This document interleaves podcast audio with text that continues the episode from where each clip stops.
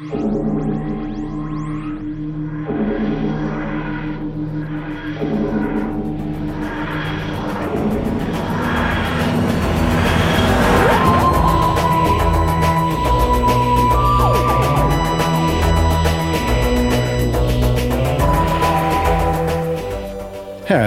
and welcome to the Big Blue Box podcast. This is one of our monthly special roundtables. I am one of your hosts. I'm Gary.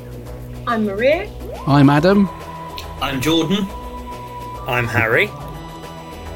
And I'm Mark. There we go. There we go. I hope you are all keeping well and safe. And if you are listening to this as a follow on from last month, I hope you enjoyed last month's roundtable. It was very cool to get these guys together. We're we're one short this evening though, so unfortunately Matt can't be with us, but um, he's here in spirit. Uh, yeah, it's here. Sad face. He's here in spirit. But the rest of the gang's here, and we're going to talk about. We've got some interesting subjects for you this month. It is the 40th anniversary of the Peter Davison era being aired on our screens. So we're going to talk about some Davison stuff, some of our fave eps, and any standout moments that we have for Mr. Davison. And then we're going to crack on to something that we've touched on a little bit in the last episode and a couple of times on the podcast, which is the potential for some expanded or multiverse stuff to do with Doctor Who, and more specifically, um, using some of the technology that they've used over at Lucasfilm and Star Wars for, to bring a young Mark Hamill back, which they've done a couple of times now. So uh, I get the feeling that that technology is the floodgates are going to open now, and there's going to be some some interesting stuff happening across some popular, probably sci-fi shows to begin with. So we're going to talk about that stuff. So before we get cracking with all that, I'm going to do the usual roundy roundy table. Excuse the pun. So Maria, how are you doing? Uh, yeah, I'm great, Gary. Um, I've um, got this week off, so no rushing around for me. I'm really good, thank you. Lovely. Oh, I love weeks off when you don't have to do anything. Oh, nice. Lying. Harry, how are you doing, buddy? Nothing. Harry, Harry, Yes. Mr. Potter, how are you doing? Mr. Potter. Oh man, I had that a lot throughout school. Uh, yeah, I'm doing all right, thank you, Gary. Yeah, uh, and I'm happy to be uh, on another roundtable. I was gutted I missed the biscuit and tea chat last time. Uh, I was very upset about that. Oh, yeah. Yeah, we mentioned that on the last on last week's episode as well. I think the old tea and biscuit chat. Essentially, the summary was, or the summary is, um, you can tell a lot from a person from whether they actually dunk their biscuits or not, and then the type of biscuits that they dunk. It's very important. So, uh, and I think Adam said, um, if it's you know it's a bit of a deal breaker if they don't dunk the biscuit, then that's a problem. That's yes, a that's potential a, a big problem. yeah, I normally dunk about three at once, yeah, yeah. a whole yeah. pack. Yeah, I went through a phase of dunking Twix bars. yeah, it's quite nice. Anyway, I dunked some Glad you're uh, doing Harry. Galaxy chocolate in my tea earlier today, and yeah, it, it really Oh, yeah. elevated the quality of the chocolate for me. Um, so yeah, uh, Hmm. just a just a life hack for anybody who wants to you know incorporate that Mm. into their day. It changes the texture of the chocolate, and it makes it. Yeah, it gives it this uh, kind of yeah. Give it a go, listener. You won't be disappointed. You can't do it with all chocolate though. You couldn't do it like a bounty bar or something ridiculous God, like that. It has to be a, a biscuit based chocolate bar. So there we go. Use that tip if you want. You don't have to. We're just throwing them out there for free. Jordan, how you doing, dude? I'm very well, thank you. Yeah. Righto. Mark, how are you doing? How you doing, buddy? Uh, yeah, not too bad.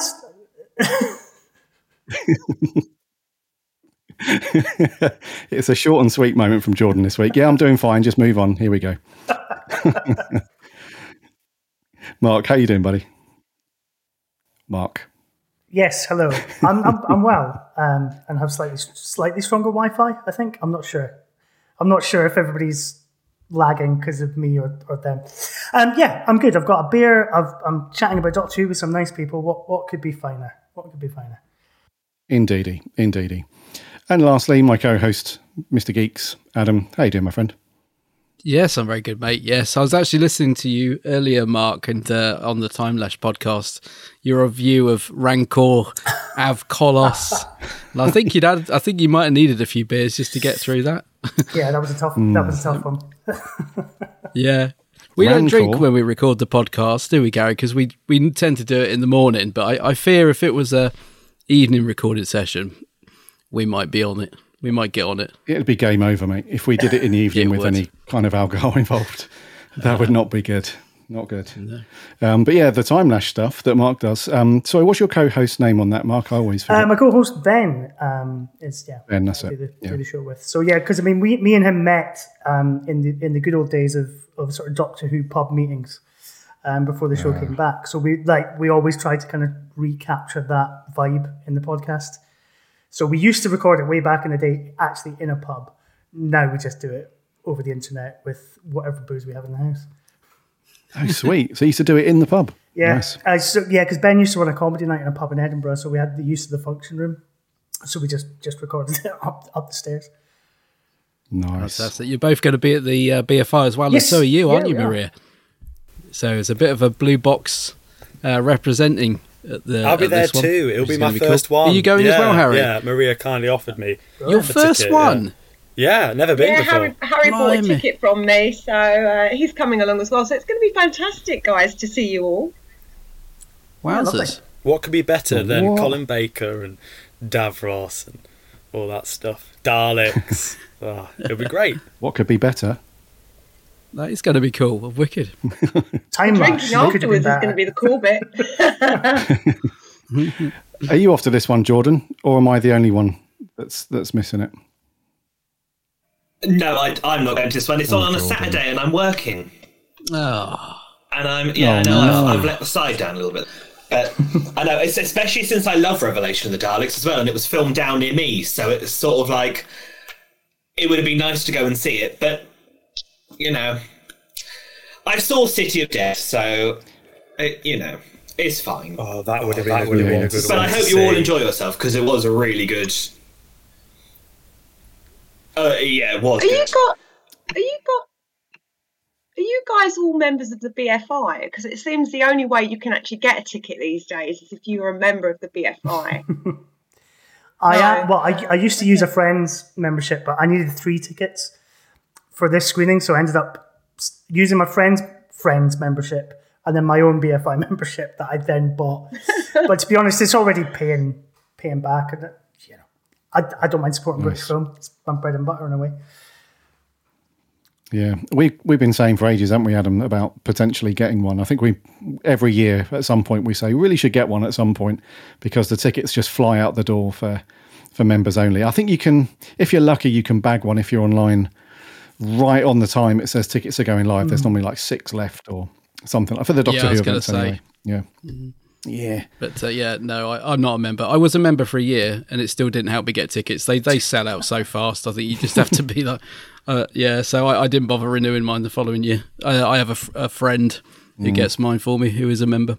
But yeah, Yeah, but yeah. you're right, Mark. You do get your money's worth from it. They do some great events. Actually, Gaza, while I remember, you're going to love this. They're doing a Wurzel Gummidge uh, event. Yes, they're they're reissuing uh, with the original from the original film. They're re- reissuing Wurzel Gummidge and they're doing a special event at BFI. I only found out about it this afternoon. Shut Yeah, so we've got to get along to really that. Cool. Yeah, yeah. It's like April, I think, sometime. Yeah, Wow. Just like that, Adam sold me a membership to the BFI. yeah exactly. Wow. So are they, It's probably are the only way you'll get a re-releasing ticket Wurzel for that. Gummidge on Blu-ray or something? Then is that what they're doing? Or They're yeah, well they've they've found the original prints. Sorry, it's the Wheels of Gummidge podcast now. but yeah, they've just quickly. T- uh, I'll just quickly tell you they've they've just they've discovered the original prints finally somewhere, and um, yeah, someone's actually gonna uh, put them out on H as HD. I think. That is amazing. I think it's fabulous films who don't have the best reputation when it comes to remastering, but yeah, it's fabulous films are putting out. They do do a lot of classic television DVDs, so yeah. Hmm. Hopefully, it'll be good. Yeah. Because they did re- they did re- release it. Was it a year or two years ago? And everybody was just really confused because uh, they they had access to most of the original films back then, but decided not to go through with the remaster. So you just got exactly the same set That's as when they released it back in 2002, whenever it was. So and the pretty- quality yeah. is terrible. Hmm. It's like the first episode looks like it's black and white. The, the colors are so drained, aren't they? It's yeah, it'd be really nice to see it um, restored in some way. Such a good series. I suppose it is connected to Doctor Who, listener, because it, it is Jon Pertwee, so we can we can kind of bring it back round. Yeah, there's a tenuous link there. Sure. Very. Yes. My head canon Uh, is okie that dokie. uh, the third Doctor was very bored when he was exiled on Earth, so he just decided to be a scarecrow for a while. I love that. Is, It's is like, that "Oh, what gave the master the the, idea in Time in the Rani? Maybe. Sorry, Mark of the Rani. Margarati. Yeah. Oh Anyway. man. Okay, well, I mean, it's possible. It's your your head canon, but it's uh, I don't know. He's annoyed the Brig's one too many times, been turfed out, won't let him back in. What does he do with himself? I don't know. Anyway, Or maybe the family of blood went back in time and got their revenge. See, the possibilities are endless. Hire us to write Doctor Who. I know you're listening, Russell. You normally do. Take note. You've got a well. You've got a whole well of just talent here. Beg it, just begging to be to be plucked, shoved into the writing team for the new series. I'll leave that door open. Go over to the Twitter page, a Big Blue Box. There's a link there to email for business inquiries. I'll set you up. Don't worry. What's that, Russell? On a, I'm busy. I'll call him back tomorrow. I know what it's about. Anyway, we should crack on. The first bit of the episode, we're going to celebrate 40 years since Peter Davison landed on the screens as our fifth Doctor. Fifth Doctor? Yeah, of course it is. Why did I question myself? Fifth Doctor. Yes. So it's kind of a weird one, the old Fifth Doctor era, for a few reasons. Firstly, um, a lot of people don't like it, which is kind of weird. Uh, whenever you talk to people in the pub, Mark will know, th- know about this, talking about Doctor Who in the pub, you often get onto the subject of lists, like who's your favourite Doctor? Like what's your favourite era and all this stuff. And typically, Davison's era and Colin Baker's era are inevitably shoved at the bottom of said list. Always happens, inevitably. Unless like you the odd the odd fan that like, oh I absolutely love Davison he's like my favourite. Unless you're that kind of person. And then the other reason is that um, it was just a really weird time um, for production on Doctor Who at that at that moment because um, if you've read Peter Davison's biography or if you've seen any interviews that he's done over the years, he wasn't really sure if he wanted to actually do it or not. I think he was just, you know, it wasn't his dream job or anything like that. It was just, you know, his gig came along at the time and and it was, uh, you know, and it was something to do. But I think the uh, the the main uh, I wouldn't say issue, but the main thing was that it came off the back of one of the most successful doctors and successful times in the show's history. So, um, you know, a lot of pressure, a lot of you know, big boots to fill, and so on. Having said all that, I I actually really like a lot of the Davison era, and I really like him as the Doctor. And I think it's one of those things where, as Big Finish has put out a lot of his stuff over the years, as they inevitably do with every Doctor, um, he's really grown. I think uh, in in in public opinion and whatnot. Because I think if he didn't do any big finish and all we had was just the TV era, I think that would be a, a bit of a shame. Because yeah, I don't think he had the strongest scripts for some of well for most of his stories. I think um, out of his you know two what did how many seasons did he do? Two, three, three. Out of the three that he did, um, I can only pick out like maybe a couple from each one that are absolute belters, and the rest of them are fairly fairly standard. So uh, what I'd like to do is do a bit of a round and see um, what you guys did like uh, about. We're not going to do any negative ninny stuff. We're not going to do anything. Mark, keep uh, keep keep the Well, no, on. I was gonna, I was going to just say that it's interesting you say the Davison era is not that well liked because I feel, I feel like in the past few years there's been a bit of a renaissance, and I don't know if that's just um, you know because back in the, the sort of late nineties and early two thousands, Doctor Who fandom was very much like those people that grew up with Jon Pertwee and Tom Baker. But obviously, as, as time goes on, it then it, the elder statesmen of the, the fan group end up becoming the the Davison fans, or you know things like that. Um, and also, Steven Moffat and Peter and David Tennant are massive fans of the era, and I think that certainly helped, you know, maybe sort of change people's estimations a bit. So there you go, something positive about the Davison era, which is one of my least favourites. There you go. Nice, thank you. So I'm going to do a round and um, just ask you guys what your what some of your fave episodes from his era, and if you've got any really cool favorite moments that um, he did as his, one of his performances in those episodes, or something else that he's done, maybe the Five Doctors, that kind of uh, thing that's uh, that's that stood out for you. So, Jordan, first up, what's your uh, any fave eps that you've got from his era? Oh, Castrovalva, Black Orchid, Earthshock, The Visitation, the oh, I love The Awakening. I think that's a good one. Caves of Androzani, I think, is a good one.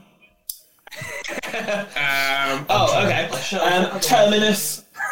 Planet Five. Would, would it be easy? Christ. I was going to say, would it be easy to list the ones you don't like? Yeah, yeah. Warriors of the Deep. That's rubbish. Oh Jesus! Well, I think I Jordan just likes Warriors the, of the, the Deep. Yeah, that's era. rubbish. Yeah, yeah, yeah. Okay. Any? I'm afraid to ask. I love, Oh, hold on. I love Sorry, The what's uh, that? Awakening. Yeah, I think it's Warriors a very of the good Deep. little story. Oh, I did say Okay. caves, yeah, yeah. It took me But a while to like Caves of Androzani. Okay. Actually, I cool. didn't like it to begin with, but it's Nice. it's grown on me. Over Did you say years. caves? By the way, did you say caves? The Androzani? Did you say that? Okay. Right. I like to be controversial. Mm. Interesting. Okay. Oh, Okay. Fave think- fifth Doctor moment. I think it's the bit in And you can't say playing where cricket. he's You cannot he's say regenerating. cricket, He can see he's obvious. regenerating, but he's pushing it back so he can go and save Peri. I think that's I think that's his best moment. I think. Okay, Harry. Fave fifth Doctor episodes or stories. Well, I was very lucky at the Christmas just gone because Santa dropped season 19 on Blu-ray uh, down the chimney. So uh, I uh, and I've not watched uh, all of them yet, uh, and I will say as well I haven't seen all of Davison's era. I've seen probably about most of it, but um, yeah, but because I saw them recently, uh, two stories that I really really enjoyed were Black Orchid, uh, like Jordan said, and um, Four to Doomsday. I really liked as well. Uh, what I really liked about Four to Doomsday was that it, it showed, uh, I think, uh, the companions like ha- how different they were, like that that TARDIS team, their different approaches to solving problems. Uh, so like Adric being kind of very like logical and methodical, and Tegan just wanting to kind of run away, I guess. Uh, but uh, but yeah, um, I think those two stick out in my mind. And favorite Davison moment, I mean, just his whole performance in of Androzani is just um, stellar. Uh, I don't think. I think you'd be hard pressed to find a Doctor Who fan or a fan of Davison's era that disputes that. Uh, so yeah, um, I really like Davison's era. I think towards the end of Tom Baker, like that that season that he did with J and T, was very kind of very. It was a very troubled sort of production, but I feel like uh, Peter Davison's Doctor marries better with uh, John Nathan Turner as a producer. Um, I think that's probably when Doctor Who peaked in the eighties. Not peaked overall in history, uh, but um, definitely in the eighties. I think Davison was the highlight. Nice. Nice answer, Harry. Cool. Maria, what what are you saying about Davison's era? Oh, uh, well, obviously, you know, it was my era growing up, so I suppose there's a bit of nostalgia um, there for me because um, it uh, season 19 was probably um, the first season where I was a, like a real genuine super fan, and you know, I was really excited to see Peter Davison at that time. Um, so season 19, I would say I loved all of it. Possibly, if I was to pick a weak one, it would probably be Time Flight. And I think it's a bit. Obviously, you know, you've got the Master who's dressed up as a villain, and you don't really know why he's dressed up as a villain, but he is. Um, but I, I love all of that season. As I say, I think that first season is a really strong one for Peter Davison. I, I really enjoy it anyway. Um, if I was to pick some stories from the other seasons, I would probably say um, I really like Snake Dance. I like some of the ideas in it. Um, and it's got obviously um, a, quite a strong role still for Tegan, who is one of my favourite companions. So um, I would say Snake Dance, um, Love Enlightenment as well, um, and the Five Doctors. You know, that's part of that season as well. Not so keen on Arc of, Arc of Infinity. Don't really like that story very much. Um, don't really buy all the stuff with Omega really. Um, the last season, I, I was really surprised when Peter Davison said that he thought that you know that was the season that he really kind of then regretted kind of giving up the role um, of kind of being the doctor. Um, I mean, it's not a bad season. Um, I, I, would say again, um, like Jordan, The Awakening's is a strong story. Um, Resurrection of the Daleks is a good story, a bit sort of bloodthirsty for me and a bit kind of really downbeat. I mean, I watched it a while ago and it just kind of made me feel like um, Delia depressed, you know, at the end of it. Um, Caves, Caves of Androzani, I know everyone raves about it. I haven't seen it in ages, um, but um, yeah, it's a really good story. Obviously, it's got the regeneration at the end of it. Um, but yeah, no, I'm I, I I know I understand what Mark's saying about you know Peter Davison getting a you know not always being a popular doctor, but I I, I like him. You know, he had um a really difficult role to kind of come into because you know Tom Baker had been in the role for so long, you know, for seven years, and you know he was going to come in and be completely different. And I think you know people don't always like change, you know, so maybe you know him being compared to Tom Baker is probably a bit unfortunate, you know. But I I like him. I I really enjoy his era. Um, you know, he's definitely one of one of the better doctors. If I was going to pick um, you know, other classic doctors. There would be other doctors below him. So um, yeah, I'm I'm a fan of his his era. Um, yeah, that's all I'm going to nice. say really. Yeah. Nice, Mr. Weekly co-host, ads, fave eps. I can't believe none of you have mentioned the King's Demons. I mean, it's an absolute belter. no, it's probably the one. It's probably the one Davison story that I really don't like. But um, I'm kind of on the same page as Maria because I I grew up with Davison as the Doctor, and uh, I think a lot of the stories which are quite below par, shall we say, um, I have a lot of affection for because of nostalgia. I mean, that I think he's got some great stories, um, and I, I really love the fact that so many people like Black Orchid because I, I loved it as a kid and I absolutely love it now, even though it's a real strange little two-parter, um, which it's just an oddity, and I and I love Black Orchid, and I know that Peter hates it, and it's always funny when you listen to the DVD commentary. He's really not a fan of that story, and he hated the Harlequin costume, which I love. I just loved seeing the Doctor in a different outfit. So um, I, I, really like the Davison era. I, it's not to say it's I consider it to be the best or the stories to be amazing or anything like that, but I've got a lot of love for it, and I think it, it does get a bit overlooked. He he is uh, often described as the beige Doctor, and I totally get why people think that. I think um, he is a bit bland. And I hate to say that because I love the Fifth Doctor, but I get why some people find him a bit bland. Um, but stories like Resurrection of the Daleks, I absolutely love, uh, even though it's really grim and to- just full of so much death.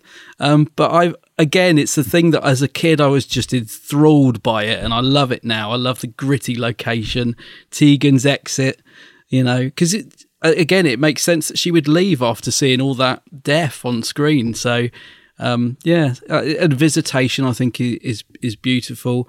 I think his whole first season is pretty good actually. I know you like Four to Doomsday, which is not one of my favourites, but I, I think um, it's still pretty cool. I like the bit where the guy opens his chest and he's got all the wires in it, makes me laugh. Um, so yeah, I think it's some really strong stuff in it. I think his second season has got a few oddities which I don't really get on board with. Um, a lot of people like Enlightenment. I, am not so fond of that, but obviously the Five Doctors is amazing. And um, if I was to pick some couple of moments that really stand out for me, Peter's Doctor, I think he definitely gets stronger in his third season. I think this is when we really see Peter start to get to grips with um, with who his Doctor was. Feels a shame actually that he didn't have one more season, really. But um, the what was it? Which story was it? Earthshock, obviously. Um, I like the moment when he's having the disagreement with the cyber leader and he makes that speech about smelling a flower and all that sort of stuff. That, that sticks in my mind. And I also like the bit where he confronts Davros with the gun and he says he's there is his executioner. I think is it shows that tougher side of the Fifth Doctor, which we don't get to see that much. Um, but I do like that when he really steps up to the mark. So yeah, I think he is a bit underrated, but I do get why people find him a bit that he gets a bit overlooked. I can totally see why. But I, mm. I, am a fan of the era. I, I like it a lot. Good, good, good, good. And finally, Mark, Marky Mark. Yeah, I mean, the Davison era has one of my all-time favorite Doctor Who stories, isn't it? Um, which is Kinda. I think the, what's really good about the, the the Davison era, certainly the first two series, is um, it doesn't always work. Like I don't think Four to Doomsday works as well as it as it could do but it, it, it, it's going for quite high concept like sci-fi ideas in a way that Doctor Who hasn't really done up until that point. Um, so I've always really liked Kinda because it just felt completely different from the Doctor Who I'd been watching up to you know when I bought it on video you know decades ago. Um, so that was a really memorable one for me. Um, I just think and I think one of the, the, the, reasons I love it so much is that it does this great thing of pairing the at that point the youngest doctor um, with a slightly older female scientist, and I think it's such a great dynamic, and it's such a shame that nobody thought about that in the in the original casting of the of the series because I think that could have worked really well. I think Peter Davison and Nerys Hughes are the greatest Doctor and companion pairing that we never had. Um, I think they're they're terrific because I think I think you know um, Adam's right. I think you know Davison does get drowned out, but and I think partly that's due to a kind of ineffectiveness um, of the character. He, he does seem quite ineffectual, but also because he's just got so many companions. You know, it's a very crowded TARDIS, and a crowded TARDIS works when you've got William Hartnell, who's an older actor who needs you know kind of younger actors to kind of do the action sequences or you know do this or do that but when it's Peter Davison, I don't really understand what the kind of the cast are doing. It's not that Jodie Whittaker thing of well, what we'll do is we'll have a diverse cast of companions that can be different identification figures. It's too alien and an Australian air hostess. It just doesn't just doesn't quite doesn't quite work. Um, so I think the stories for me that I really like are the ones where Davison does get to stand out as the Doctor. So it's you know it's Kinda, it's Snake Dance, um, and Frontios as well. I'm quite a big fan of Frontios. I think there's some really horrible images in that that don't feel quite as as grim and over the top as something like Remembrance the uh, sorry Resurrection of the Daleks or or Caves. And I mean, I love Caves, but then I also go through periods where I don't because it just feels like a bit of a bit of a slog in sort of the way that I think Maria feels about Resurrection of the Daleks. I am sometimes just a bit like, ooh feel a bit sad now. Um, so yeah, and as for best Davison moments, I think, um, like I say, anything with Nerys Hughes and Kinda, um, I do like. I have to say, I do like the bit in Four to Doomsday where he turns to Adric and says, "Now listen, listen here to me, you little idiot." Um, and gives him a talking to for for siding with the, the, monarch. That's really good as well. Um, but yeah. Yeah, that should have been a, a backhander moment, shouldn't it? Um, I, supp- I suppose with um, Davison, I suppose that it, the issue with the com- companions is, you know, they seem to argue a lot amongst themselves. Then they don't they don't seem happy to be there, if that kind of makes sense. And I suppose that is a bit difficult sometimes when you're watching the stories because you would just like them to get on and kind of like each other you know so it, that sometimes can be a little bit difficult you know because adric you know can be quite petulant at times, and you know Tegan doesn't like him, and and then this is trying to be the peacemaker, and then you've got Peter Davison who's obviously trying to. Um, they they kind of describe his doctor as a, a, an old man in a young man's body, so he's trying to be this kind of older kind of crotchety, well, argumentative, I suppose, kind of doctor. And, and sometimes, you know, it, it is a little bit jarring at times. Um, but then again, I, I kind of like the diversity of the TARDIS crew as well. You know, they are all quite different. So, you know everyone you know everyone will like will take something from that from those um, series i think um i you know i quite liked having three of them but you could see obviously with with the way the first um series went on that you know they had to get rid of somebody you know because obviously there wasn't enough screen time for everybody to kind of get you know get enough um in out of the stories um so you know i think probably paring it down to two companions, you know, in the second in the second series, um, was quite good. And then, um, you know, and then obviously, um, you know, people came and went. Um, so, but I, you know, I, I, I, I like quite like the diversity. I know, Mark, you you were saying that, uh, you know, that it's it's two aliens and an air hostess, but I kind of quite like that. I mean, I think I think too much now in you know in the new series. It, you know, everyone's from modern day Earth, and you know, there's nothing nothing kind of interesting about them. If that kind of makes sense. Um, anyway, that's yeah, I think that, I, yeah, I think that's a fair point. I, I, um, definitely. What I, what I thought was interesting what you were saying is that I think I love Davison as an actor. I think Davison's a great actor. One of one of my favorite TV shows is a very peculiar practice with him, David Troughton, Graham oh. Crowden, Barbara Flynn, and in that he is he is a somebody who is surrounded by arguing oddballs, but it works. It, it works in that. Whereas with Doctor Who, you kind because he's supposed in he's supposed to be the authority figure, but I think he's kind of constantly kind of shouted down in Doctor Who, which you don't want, but in a very peculiar practice, he's shouted down. But that's kind of the point. It, I, I don't know. I just thought it was an interesting comparison. Hmm. I think that's uh, got the makings of a, a, new sitcom, though. Two aliens and an air hostess. That sounds like an American thing that's on its way, for sure. Oh, some good, some good uh, picks there, guys. Um, I'm surprised nobody uh, plucked out Time Flight as an absolute belter. You missed that one. Uh, joking, of course. Um, I really like Earthshock. I think that's one of my fave episodes, just because it's got um, not the. uh, it's just a. I just think it's a very well paced story for four parts, um, and uh, yeah, it's just got some great stuff. And obviously, the ending is very dramatic and and all that stuff. So that's very cool. And uh, I also really like obviously caves. Uh, are very much like that. The Five Doctors, um, and also um, I quite like, uh, like you guys have said, um, uh, what's it called? Uh, the visitation, of course, uh, the visitation, but um, uh, um, what's the one? Black Orchid. Sorry, yes, I really like that one too. I can't remember the name of the episode. Uh, so some some good ones there, and I think um, I told you guys not to pick anything to do with cricket as a good moment from Davison, but I will say that involving cricket, the um, drifting out into space with the vacuum hose and then throwing the cricket ball was uh, a highlight. It was sick. for all of us. I think yes. Can I Cool. also just so ask? happy fortieth uh, birthday? So, oh, whoa, whoa, whoa, whoa. Sorry, Gary, for interrupting. go for it, dude.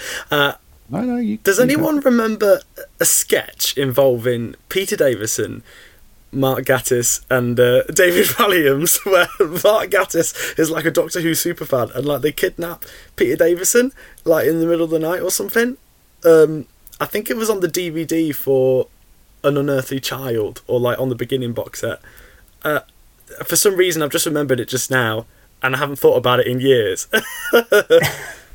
It's from. It was originally from. They did like a Doctor Who night on BBC. it was, Two. yeah, yeah, it was like a 40th And Mark Gatiss and David Walliams did three sketches, one of which was quite controversial, um, because it was basically it, it's the it's the pitch meeting for the original Doctor Who, and so basically, some Sydney Newman goes into the BBC Director General's office and basically pitches the whole twenty six years of Doctor Who and basically just one idea.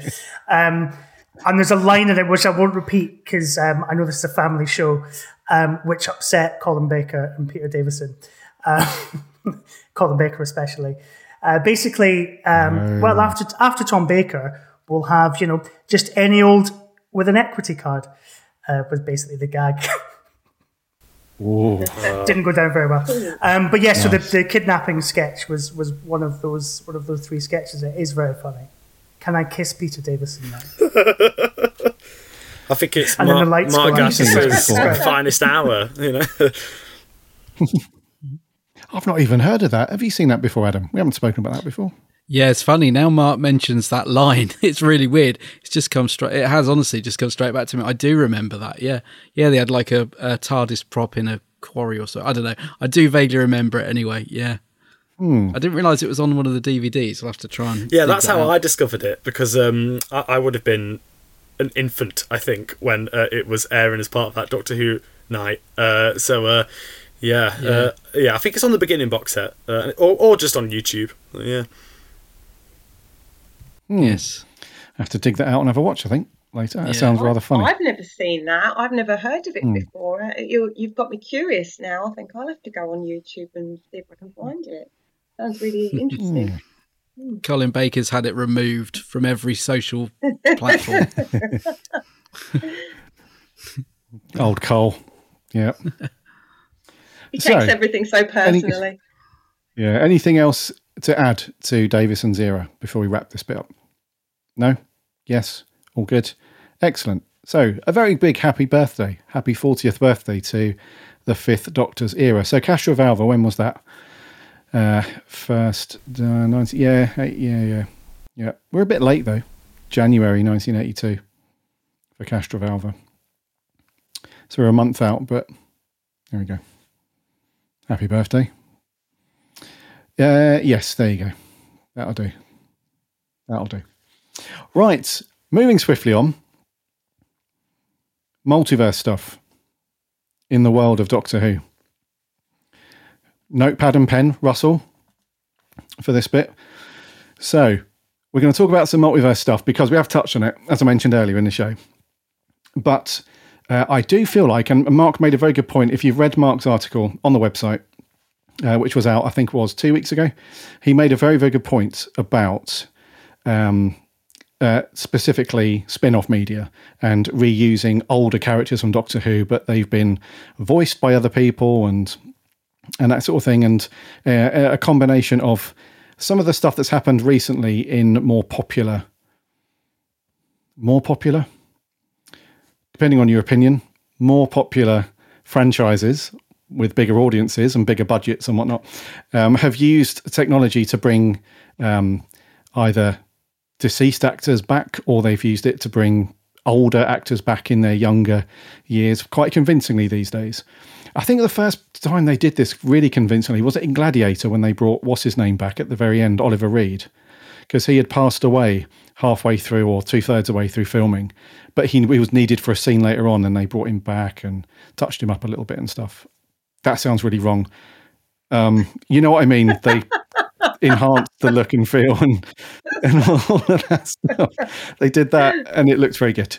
Now, fast forward however many decades after that, and we have a very convincing thing. So, the thing I want to get some conversation happening on is: Do you think a the the um, we're going to see more spin-offs once Russell kicks his era in, and we're going to see um, more expanded characters used in those spin-offs as well as the main show. And then the follow-up to that is: Do you think they will bring people back to do a Luke Skywalker thing where we could see Patrick Troughton walking around, looking very convincingly like he was there, still alive, and you know is is being filmed and so on. So I'm just going to open the floor. So everyone wants to everyone wants to jump in. Multiverse, yes or no? First of all, yay or nay? Don't be shy. All right, Maria. I'll go. Um, so Oh, yeah, I, I think um, I think I think spin-offs are, are, are I think are definitely in Doctor Who's future. I think that's that's true. I mean, it's no longer just a BBC production, is it? It's a co-production with um, Bad Wolf Productions, which have now been acquired by Sony. You know, after the success of um, what's it called, his Dark Materials. So Yeah. you know, I would not be surprised if Sony would be interested in exploring the franchise potential of Doctor Who. Um, what form that takes, I don't know. I know there's rumors that David Tennant and Catherine Tate are back for either, you know, a special or like a mini series or or whatever it, it, form it's going to take. But I do think the most interesting way to do a Doctor Who spin-off, and I say this as somebody who absolutely loves the Sarah Jane Adventures and tolerates Torchwood, um, they both quite rigidly follow the Doctor Who model. So it, it's a monster of the week. It you know, but it's set on Earth, and you know you don't have the the time travel element. I think there's there's more interesting things you can do with a Doctor Who spin-off and like open the universe up. There's so many characters and planets and species that you know we've met over the past six decades that could be completely different series. I mean, you look at Marvel and Star Wars. Although you could argue that it's all the same, it's the same stuff. It's not really. You know, the Mandalorian's a western. It's not a it's not a space opera in the way that, that Star Wars is, for example. So I think you could do something really interesting with that, with Doctor Who. Like I was thinking, you know, you could do a series about the division, for example. I don't necessarily mean a spin off with the Ruth Doctor. I mean, just actually, what does a shady time agency look like that hires, you know, multiple different alien species? You could do something along the lines of of Loki with that, or just or just do a kind of X Files time travel kind of thing with that. I think would be would be great. Um, I think there's loads of potential. I think, um, as always with Doctor Who, I think the only thing that hampers it is budget. really.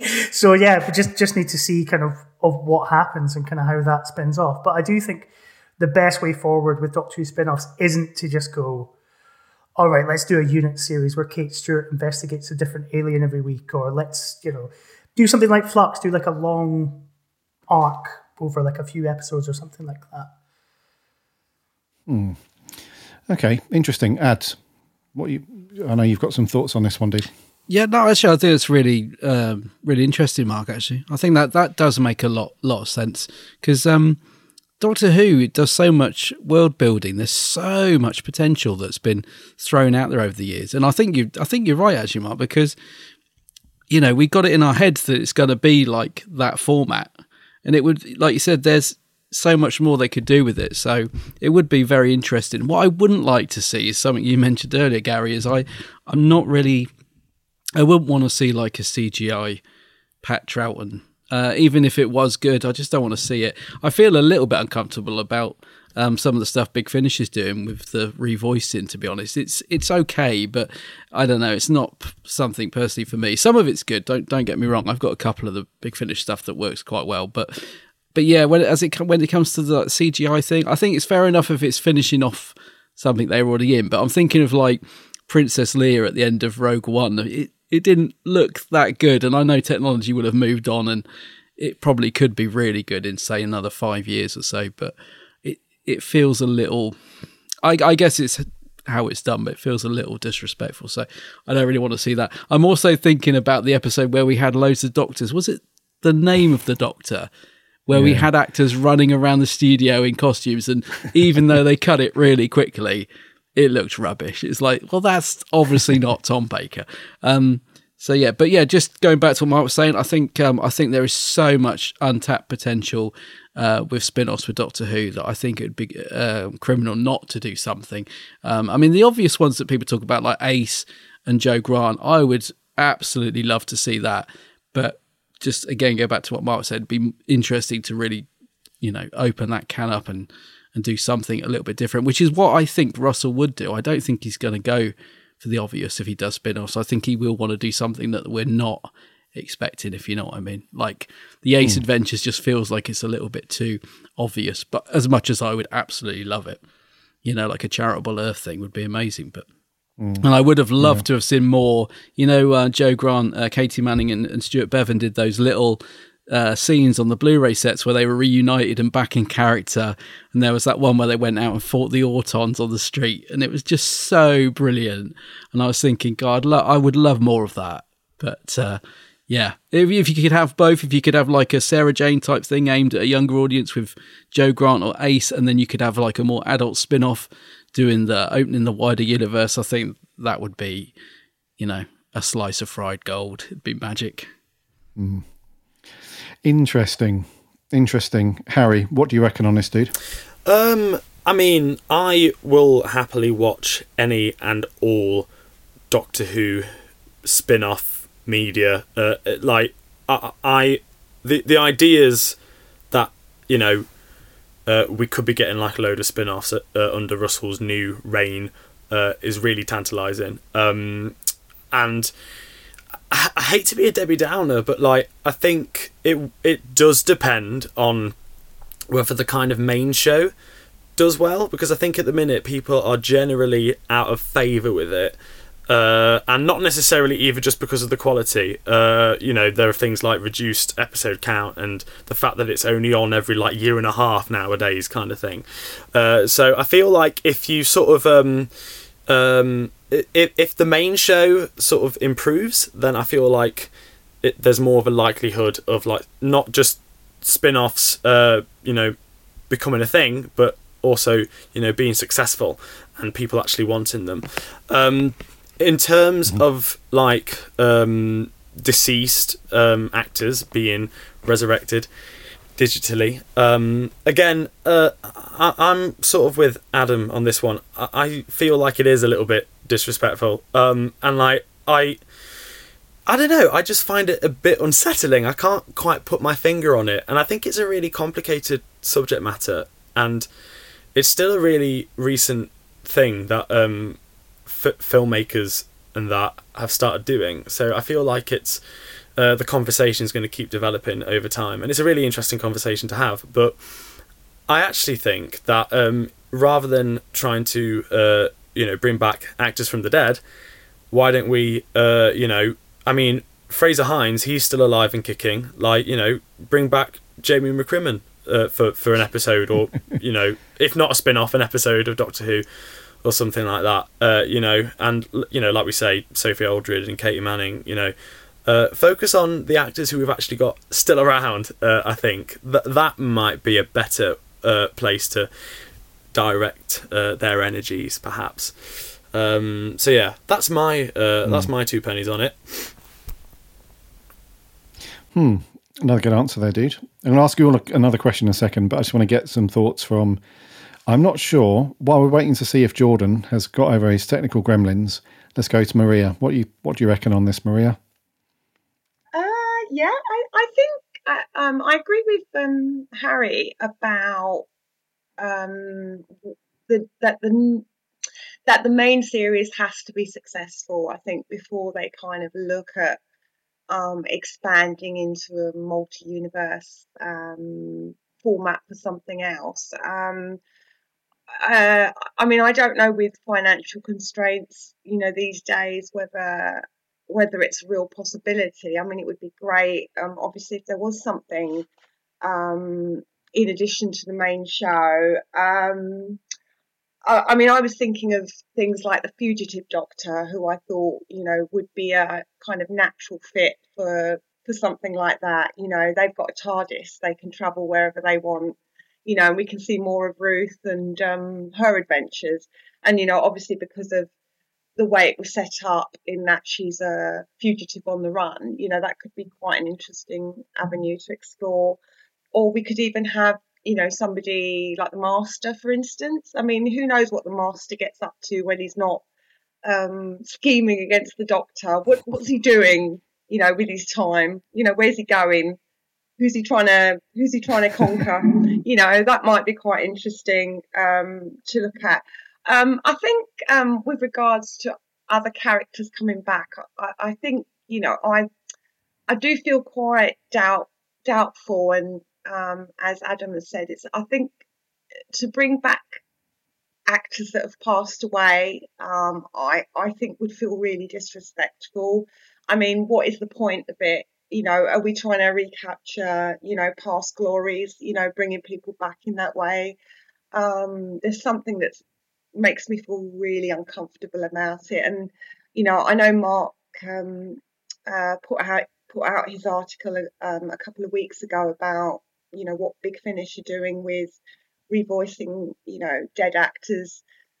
Um, you know, it, it just doesn't sit very well with me. I think we need to appreciate people while they're while they're there in their roles, and obviously when they pass on, you know that we have to acknowledge that you know perhaps you know that that era has passed, you know, and, and not try and recreate mm. it or bring it back in some way.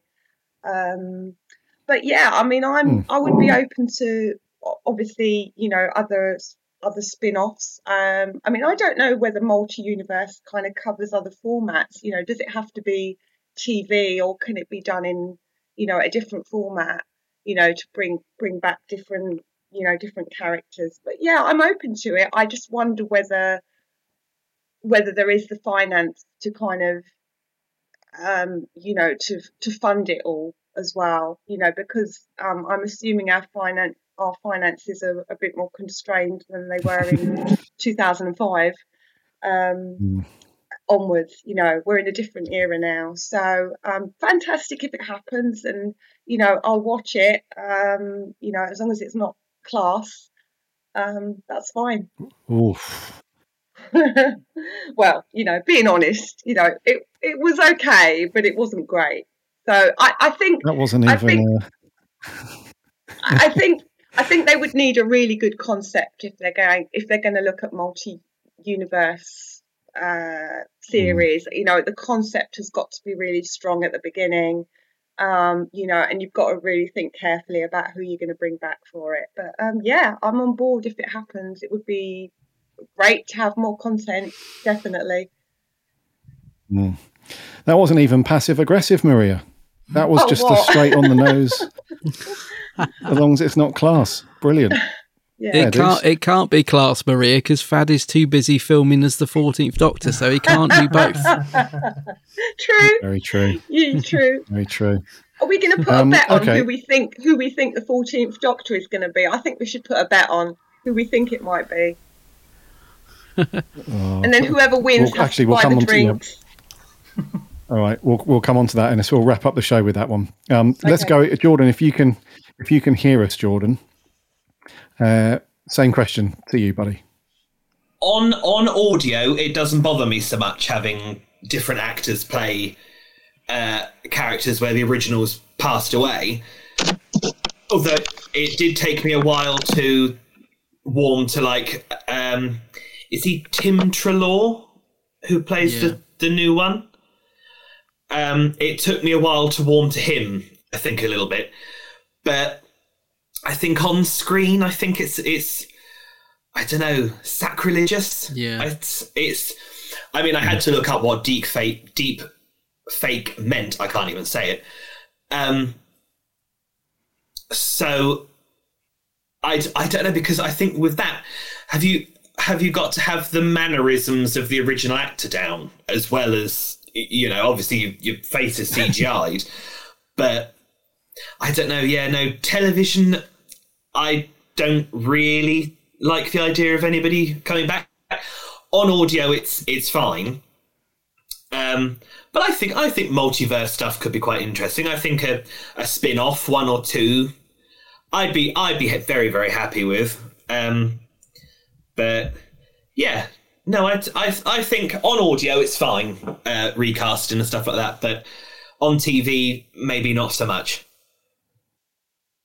Okay, that's fair enough, dude. And I think, um, do you know what, guys? I think I'm the only one that actually wouldn't mind a little bit of that. You know, a little bit controversial that the going against the grain of the group, but um, I'm not talking about the idea of having a multiverse within the spin offs and stuff. I think that would be cool if that's done right. But I don't know. I think if you could imagine a, a story revolving around the 14th Doctor and somehow running into the first Doctor, but the first Doctor's not in it throughout the whole thing, there's just maybe a couple of scenes. And that was done in exactly the same quality as the recent Luke Skywalker stuff that was done in the Book of Boba Fett.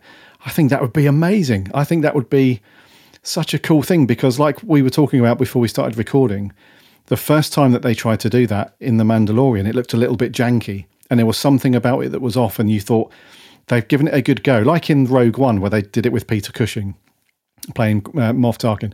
And uh, you could see that it was almost there. They were kind of, you know, on their way to having it uh, to the uncanny valley kind of thing. Um, but it just wasn't there. But then in that recent stuff in the book of Boba Fett with Luke Skywalker, that was just that was another level. Now, I, the the yardstick for me is that if my dad happened just to, to walk in and be and watch me watching the book of Boba Fett, he'd be like, "Wasn't that that chap from those old Star Wars films he used to watch? How is he? Eh, how is he in these now? Then he wouldn't be able to wrap his head around it. He'd be like, "But that's the same guy that was in that stuff that was out forty years ago." how is he now here? I'm like, Dad, this is don't worry about it. Just go and put the kettle on. So, but I think if it was a bit janky, and he could pick it out and be like, well, that's obviously really bad computer generated graphics. You know, that's that's the kind of thing that that does it for me. So I think if you absolutely nailed it, and like Maria said, it's probably out of reach potentially for Bad Wolf at the moment and the budgets that British Broadcasting have got to do. But I do feel like it would be amazing if there were a few scenes and it was done really well to that quality where Troughton would just walk in and do something, you know, or so. I don't know. I'm, I do not mean to say it from from like a, a, place of disrespect, you know, or anything like that. I just do feel like it could be an amazing moment. If you can imagine just the culmination of, you know, a build up to a story, and you think, well, surely they're not going to have the first Doctor in it, and it's just going to be crap if they do. But then he actually walks into the TARDIS set, and it's actually him, and it's ninety nine point nine nine nine nine percent accurate to what it would actually look like if he was alive. I would love that. I would absolutely love it. So a bit controversial, but I think I'm going against the grain of the group. I, I, I think. Do, do you know what's funny got, is sorry. I don't. Sorry, Adam, you go. I was just gonna say, do you know what's funny is I don't. I don't have a problem with the fact that um, David Bradley was cast as Hartnell and also Richard Hurndall. I always get his name wrong. But I feel like I should because I've been sat here thinking about what I've just said and I thought, actually, but I don't have a problem with that. And why don't I? Because I absolutely love William Hartnell. So theoretically, I should have an issue with the fact he's been recast twice. But for some reason, I I don't. Maybe because I liked the performances of the actors. I don't know. I Just realised mm. that I've sort of got a bit of confusion in my mind there. I, I don't think, think that's think, confusion though, um, Adam. I I think it's um it's very different. I think to recast an actor, sorry, you know, to have Richard Hurndall play William Hartnell, well, to play the first Doctor, I should say, um, or have David Bradley play the first Doctor, because that is an actor playing a part. Fine, it's an actor playing a part that was immortalized by somebody else. But I think when you start going down the route of this person's dead, let's for want of a better phrase, reanimate them. I think you are on, on completely different territory. So I think you're not contradicting yourself by saying you have no issue with David Bradley, but you would have an issue with a kind of CGI William Hart. And let's be honest with ourselves here. They don't have Lucasfilm money. And even Lucasfilm stuff, I know, Gary, you're very um, complimentary of it. It's still not quite there for me. There's still a kind of deadness behind the eyes. And there's still. So if they can't quite iron it out, God only knows what a CGI William Hartnell would look like when a Doctor Who anniversary special. It'd be like that uh, Web of Fear yes. animated Charlton. Do you know what's yeah, um, really impressive Marcus, though? Oh, sorry, go Maria. Go Maria. No, I was going to say I think Mark's kind of spot on with with that. It's okay to recast a character. Although saying that, I um, David David Bradley is the first Doctor for some reason, I kind of I kind of I kind of felt a bit strange about watching him be the first Doctor. But then when I watched the Five Doctors, I didn't have a problem with Richard Hurndall, and that, maybe it was because of the, the amount of time that's passed, and um, maybe it just felt a bit strange, kind of recasting the first Doctor after all these years. I don't know why. I I felt a bit strange about watching David Bradley as the first Doctor. I must admit, I, I it did feel a bit strange for me. Um, but yeah, I think Mark's got it spot on. I think it, it's okay to recast a character, but actually using William Hartnell's image, I think, would feel really peculiar. Um, so yeah. And I just want to point out to stop myself sounding like a hypocrite. Um, I, I don't have an issue with recasting, but I know I wrote a whole article about Big Finish recasting. So I just want to clarify that I don't have an issue with it used sparingly. I think if we're we're doing it in this kind of way, which I think which I think Big Finish are, and I think Doctor Who runs the risk of, is just completely folding in on itself and becoming completely obsessed with its own past, and having to constantly kind of churn out new adventures for the Third Doctor, new adventures for the Second Doctor ad nauseum, which does I think not so much the recasting, but the constant reiterating of those stories and, and those doc, those characters I think devalues the legacy of the actors in a way and of the era. But that's just a that's a whole separate topic, I guess. Mm. I, I think that the uh, the reason why Big Finish are probably putting a bit of a push on that stuff is, um, this is going to sound very depressing, but it's probably a bit of uh, um, foreshadowing for what's to come because just the very nature of the age of all of the actors who are playing the role of the Doctor for Big Finish at the moment, when you take out Chris Eccleston coming back and David Tennant and so on, oh, I hate saying it, but they're not going to be around for too much. Oh, I'd hate even saying it. You know what I'm trying to say. They're not going to be around for another, you know, 20, 30 years to record Big Finish. Let's be realistic. Haven't they got like about three years worth of stuff in the can of Tom Baker? They've got, think they've got about 10 years worth. so much for Tom, which is Yeah. which is really so, weird yeah. to think that they're going to be releasing stuff after he died. Yeah, and I don't again, I don't know how I'm going to feel about that. in front of a microphone. It feels like it. Yeah. But the thing is, though, is that if you were Nicholas Briggs or somebody who was running the show at Big Finish, in a ki- in a way, you've only got a finite amount of time to run your business. Because once those actors sadly leave us, and then after that time you've run out of all of the recorded content that they've done, what do you do then? Because I would probably say that what 85% of all of Big Finish's content is Doctor Who. I think. So you have to do something. You have to start, you know, integrating other actors playing the doctors into it now so that by the time that stuff starts to roll around and happen, you've got some kind of smooth transition that you've got other actors who can still play those those parts. So Yeah, but yeah, it's a bit that depressing and morbid to think about it. But you say that, Gary, but I, I don't think you have to actually do it. Um, you know, I think you know the the idea would be to find new new avenues of exploring. I mean, you know, I don't know whether they've Yeah. got licenses for the new series, but you know, we've got David Tennant, we've got Matt Smith, we've got Christopher Eccleston. You know, they can explore those eras. You know, because they're more recent. I mean, you know, I think I think there is a, you know, there is a, a, a finite amount of classic stories that you can tell. Um, you know, my, my issue is, is that, you know, they're trying to plug every single gap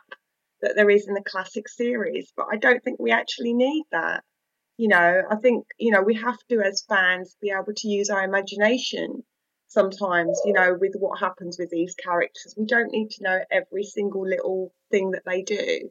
Um, that's my that's my point of view anyway. Um, you know, I've been a fan for a number of years, and you know, I don't I don't think I need to know everything that Jo Grant has ever done or that Sarah Jane Smith has ever done.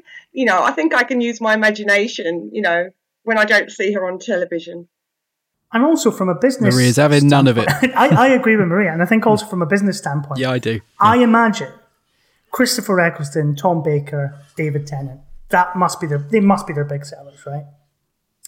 I just don't mm, know I how many thought, other people are are buying some of the niche elements of Big Finish, but then maybe it's just that that streaming service model where you just you do find things with niche appeals and you make so much of it for so many different audiences, which, which is kind of happening more and more nowadays. That um, you just sort of pinpoint audiences to appeal to, and then you kind of have a even though you're not actually necessarily making that much from one particular product or range, you've got another range which you know has another set of fans that want to buy it. It's an interesting approach. Um, but I don't just don't know how how much longer they can keep doing it once those actors are no longer with us. But that's yeah, that's a bit depressing. Yeah, that's what I was thinking more from a from a business point of view. So if your if your livelihood and your job at Big Finish depends on the sale of stories by those doctors, and then at some point they sadly leave us, which inevitably will happen, and then you have no stories to sell, then what do you do?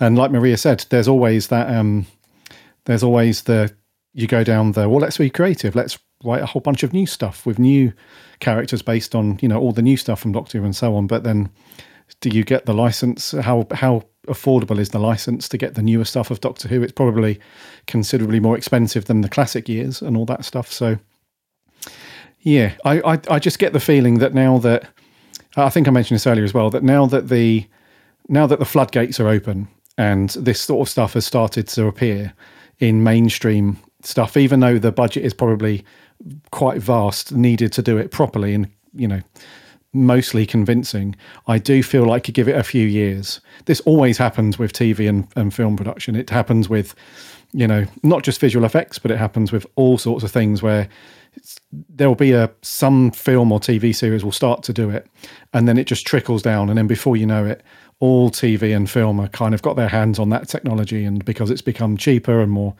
available, and so on. So, I do get the feeling that it will pop up in Who at some point.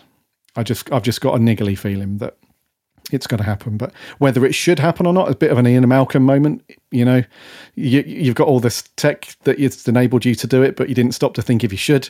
I don't know the the answer to that bit, but um, and I don't even know Russell's thoughts on this stuff. Do we think that he's up for it? You know, if someone a Bad Wolf who's a bit of a nerd is like, dude, I can do like you know, I can do a, a Hartnell thing in this scene for you and I'll do it at home in the basement at the weekend. It will be amazing. And he's like, all right, cool.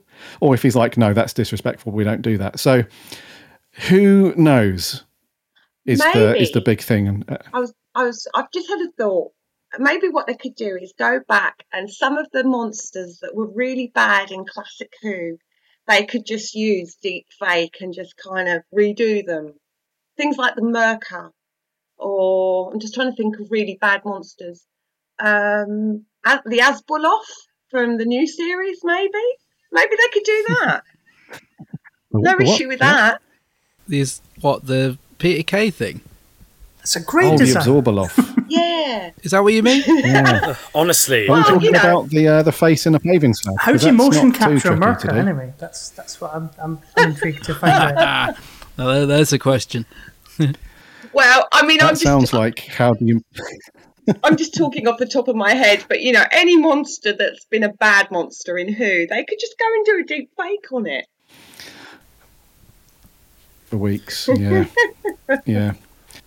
Um, okay, then. So to round this off, then, Harry's been very quiet. Harry, um, final question. Do you, I think we've probably addressed that it's, I think we can agree that right now it's probably not feasible based on on money. I think that's we can agree on that.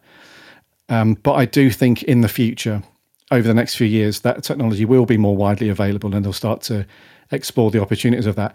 Do you think that they should hmm. do that? My inclination would be. Do you know what? Yeah, I think I, I think they should do, because I think by exploring that avenue, you can better understand whether it's the right or the wrong thing to do. Uh, because you know, I mean, like like we say, the the the technology is there, uh, and uh, you know, it, it's fairly new technology. So I don't feel like it's been around enough for you to kind of make sort of definitive conclusions as to whether it's you know fully right or fully wrong. Maybe it's a bit bit of both. I mean, it's not black and white, is it? So yeah, I think I think yes, not because I'm uh, overly enthusiastic about the idea, more just because we would yeah we'd get more of a hold on you know whether it's acceptable whether people like it or don't like it whether it and ultimately i think you know what it boils down to is whether or not it serves the narrative and serves the narratives that they're trying like they're trying to tell. Uh so yeah if that makes sense. Yeah. That makes sense. Yeah cool. Jordan can you hear us can you hear us, Jordan? We've established that the technology will probably be available in the next few years, but do you think they should implement the deepfake stuff in Doctor Who or not? I if if it becomes like available and it's obviously it's cheaper for for people to use. Maybe I think it would be quite nice to see people playing these characters again, but I don't. I yeah, I maybe maybe. Maybe. On the fence is Jordan. Okay. Ads. Sitting Should we? Fe- shouldn't we? Or no? You, now you've already asked me, mate. I was I was a definite no. Oh, you're definitely. no. Of course you are. Well, actually, uh, Mark. yeah, I'll say no. Mark, um, I know your views on it, but if the opportunity presented itself, should they or should they say, get out? I think as a de aging thing, fine, knock yourself out. Um, you know, if you want Peter right. Davison to look like he did in 1982, go for it. Um, if it serves, but again, as, as Harry says, if it serves the story, because I think we are in danger. And I think one of, you know, if Doctor Who's, to, and actually this is why, you know, Gary is saying, you know, wonder what Russell thinks of it. I, I can't help but feel he wouldn't be that interested. I know he's on record saying, yeah, you would have a 10th Doctor spin off and an 11th Doctor spin off. But if you look back at what he did when he came back to Doctor Who, it was stripped it back right back down to basics. And I just can't see. But then, you know, the success of the new Spider Man film, all that kind of stuff, you know, Exactly. I don't We'll Yeah. see. We will see. Yeah. It's almost like you can't have a successful franchise at the moment without it having some kind of crossover and multiverse stuff uh, to be successful. I don't know. Who knows? It's going to be exciting though to find out over the next few years. I'm not sure how long Russell's contracted to um to be showrunner for. But talking of Russell taking over, let's round out the show then. Overall, we're going to have a very quick uh, question. Maria said we should put a bet on this. So who's what the the name that you would put forward as the next Doctor? Harry, next Doctor, number fourteen. Well, it's is it going for to be you? CGI William Hartnell, of course. Uh, no, um, I think it's going to be. I honestly have no idea, but at the minute, for some reason, my gut is saying Fady, Faddy El Said from from Class. Not sure why, but uh, yeah. Or Okay. um, what's the name of that uh, female actor from uh, It's a Sin? Um, Lydia West. Yeah, yeah. I have a feeling it's going to be either Fady or Lydia. Interesting. Fady from Maria's favourite show. Mark, who's it for you? God. Um, I, th- I, I, I can't go Lydia West because then the bet doesn't work. Um, so, so God. Um, I'm just going to put this out there, and it definitely won't happen. But uh, my good friend um, and podcast co-host Ben suggested Sally Hawkins as Doctor Who, and since he suggested it, I haven't been able to get the image out because that, that would be great casting. So I'm going to just wild card it, Sally Hawkins. Nice. If that one comes true, you're in for some money for that one. Uh, co-host Adam. Well, I know we spoke about this on the show earlier, actually, but uh, Yeah. who's it for you, buddy? Um, I, I must admit, I wouldn't be if it was Lydia West. I wouldn't be disappointed. I think she would be cool. Um, but as Harry's nicked that one, um, uh, and I can't think of another one on the spot, so I'm just going to say that I would have quite liked Vicky McClure, but she's she's kind of ruled it out in no uncertain terms. So I don't think I'm going to win the bet, but I think she would have been cool. Okay, cool. Jordan, can you hear us, dude? Jordan. Uh, yeah. Um, I think is is she called T'Nia Miller? She's the she's the actress. She was in uh, the Haunting of Bly Manor. She was in that. Um, I think she'd be really good. Or Hayley Atwell. I think she'd be really good as well. Hayley Atwell. Interesting. Yep. Oh, yeah, in, oh, um, Peggy Carter herself. oh, I think Carter, she'd be. yep. I think she'd be very, very, very good. Hmm. But yeah, no, I think I think either of those two. I don't know who this Lydia person is at all. So Uh, she's in It's a Sin and a couple of other things that Russell's done. Um, I don't know if you've seen uh, that. oh, okay. Um, oh, well, maybe it is then. If She was also in uh, Dracula Yes, that uh. Moffat and Gatiss did as well. I think. yes, yeah. Yeah, you'd know her, Jordan. If you saw her, you'd, you'd know her. No, she was in the uh, she was in the third episode, which was set in the uh, modern day. Um, I can't remember what her character was called, uh, but um, yeah, Do you know she probably Hmm, wouldn't do it, good. but Keeley Hawes I think would be really good as a female doctor. Yeah, I think she would be excellent. I don't think she'd do it, but I would love to. And she's already been in it, but that doesn't matter. But I think she'd be excellent. There are some hilarious options. Like I've seen Matt Berry is a name that's um, been thrown out. That would be hilarious. And, Old uh, toast. Yeah. I'll tell you. um, but I'm going to say uh, Chris Barrie using the voice of uh, Mr. Brittas from the Brittas Empire. I think would be What's Colin fairly with his assistant? doctor. yeah, yeah. Hello, Mr. I think that would be good. No, seriously, I think. Oh no, Mister British. Why? I think um, I would go for uh, if it were me, if I was a betting man, uh, I would go for a bit of an outsider. Uh, I would go for a guy called Omari Douglas, uh, who's a bit of an outsider. So he was also in It's a Sin, so he's worked with Russell before, and uh, a couple of other bits. Mainly a theatre actor, so he's got some really good acting chops. But I think he's um, he's just such a great, great actor. I think he'd bring a lot of energy and stuff. So as a bit of an outsider, I know his name's been mentioned eh, just a couple of times, but not too heavily. But I'd go with the outsider. I think the things like Kris Marshalls and Richard Ayoade and stuff, they're all just too obvious. And, you know, they've been said a billion times before. So, right, some good choices there. So, if any one of those comes to fruition, I don't think um, Maria's given I know I've left Maria out, haven't I? yet Of course. for the next Doctor. Of course. I'm sorry, Maria. Sorry. What did That's you, all what did you, what have you got? Um, I well, to be honest, I don't have a clue who it could be. Um, but I'm going to take a wild guess. So, and I don't think either of these are probably going to be it. But if it's um, if it's a woman, um, Olivia Colman, who I would love to actually do it, but I don't think there's any chance the show would get her. Um, and she's been in it before as well um, already. Um, and if it's a male, um, Ben Whishaw, who was in the James Bond films. Uh, okay. um, yes, yeah, it's a good choice. Yeah, I, I, I, I don't. I, I think it will be somebody that we we probably haven't heard of. I think it might be somebody from the theatre, possibly. But um, yeah, it'd be really interesting. I would, I would prefer that. yeah. Mm-hmm. Yeah, Yeah, I'd like Russell's it if it was going to do a George Lucas and just do an unknown. Yeah, and not go, not go stardom. Yeah, yeah. Okay, so if one of our guesses or predictions is correct, what do what do we get? Do we get a pint bought for us at the next thing that we're all at? What's the what's the thing? Some Krispy Kreme donuts. What do we get? So there is Probably a next, pint's a next one. pint's the BFI. I hope they don't announce the 14th Doctor before next Sunday because I'm skint. Just yeah, timing's important with this one.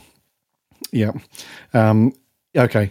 Okay. Some some good ones. I'm not going to reel them off because I can't remember what you all said, but um, some good ones. I'll listen back and make a note of it so that I can bug you all when it does get announced and throw some praise on you or some or some uh, some humorous disgust at your poor choices. So anyway, we're going to wrap there for the February roundtable. It's been very, very cool as always, guys. Thank you very much for taking the time out of your evenings to come and chat and waffle about some. I wouldn't say controversial Doctor Who subjects, but we did have a bit of a yeah, a bit of a close to the knuckle. Should they? Shouldn't they? Is it right or wrong? Anyway, so we'd love your thoughts, dear listener. If you want to hit us up on the Twitter, just do that over at Big Blue Box PCast. You can find us on Twitter. It gives us your thoughts on that stuff. Uh, you remember to follow and subscribe to the podcast in your fave podcast app, so you won't miss a show when it lands every Friday. And also the monthly roundtable; they land once a month with this lot, which is good. We're on the socials too: Instagram, Twitter, and Facebook. Links on the website, which is bigblueboxpodcast.co.uk. And we have a free Discord server, link on the website. Hop in and uh, chat some cool Doctor Who with some other Who fans. And as always, where can we find people? You know where to find Adam. It's the Geeks Handbag over on YouTube. Uh, we shove that down your throat every week. So you should know about that by now. Um, Mark, you do another podcast or two, don't you? Uh, yeah, I do um, on the Time Lash. Um, so at on the Time Lash on Twitter. If you want to follow me, although God knows why you'd want to do that, I'm at Old Man Crondas, um, and I usually pop up in various places talking about Doctor Who. It's all I have. It's, it's all I have. Pops up. He's a meerkat. Pops up and talks Doctor Who. Jordan, you write for us, of course, but you also write for some other places, don't you? Yep. So the the the other one I normally write for is the Doctor Who Companion. So I do quite a few articles on there as well. Good, good, good. Good. Maria, you're exclusive to the Big Blue Box. Signed an exclusivity contract. Sure. Yeah, I'm exclusive to the Big Blue Box and uh, the NHS at the moment. So yeah, unfortunately. And Harry, you write for us as well. Anything else you're Yeah, up to? just doing a lot of actory bits. Uh, I'm an actor, so uh, if you want to find out more about that, I'm on Instagram and Facebook. Is it too late to bet Actually- that Harry's going to be the 14th Doctor? Oh, I So is it too late wish. to change my You bet? just read my mind, Mark. I wish. Maybe the 15th. Who We've knows? all missed the trick. it's been staring us literally in the face Cat's the out whole the time. bag, guys. Harry's the next Doctor. right, so that's going to do it there, fine folk who have listened this month. Uh, it's been great to have you here for another one. So we'll see you next time. God knows what we're going to talk about on the next one, but we'll keep you up to speed on the on the socials and stuff. So, uh, Maria, thank you very much. Oh, it's been a pleasure, Gary. Thank you very much, Harry. Thank you so much. It's been a really interesting discussion tonight, and I've really enjoyed it. Mark, thank you, dude. Thank you. Uh, co-host, Mr. Adam, thank you, dude. Cheers, man. Two podcasts in one day. We're rocking today. We are rocking professionals. And Jordan, thank you very much, dude. Uh, Putting up with your cyber mats. Oh, thank you. Oh, well, I'm, I'm looking forward to listening to this because I didn't hear half of it. So I shall look forward to, to listening to this. Cool, cool, cool, cool. Right, are we going to do? that? We're going to round this out. You're going to do it this time because you very well the last two times you've done it. We'll see you next time, and remember.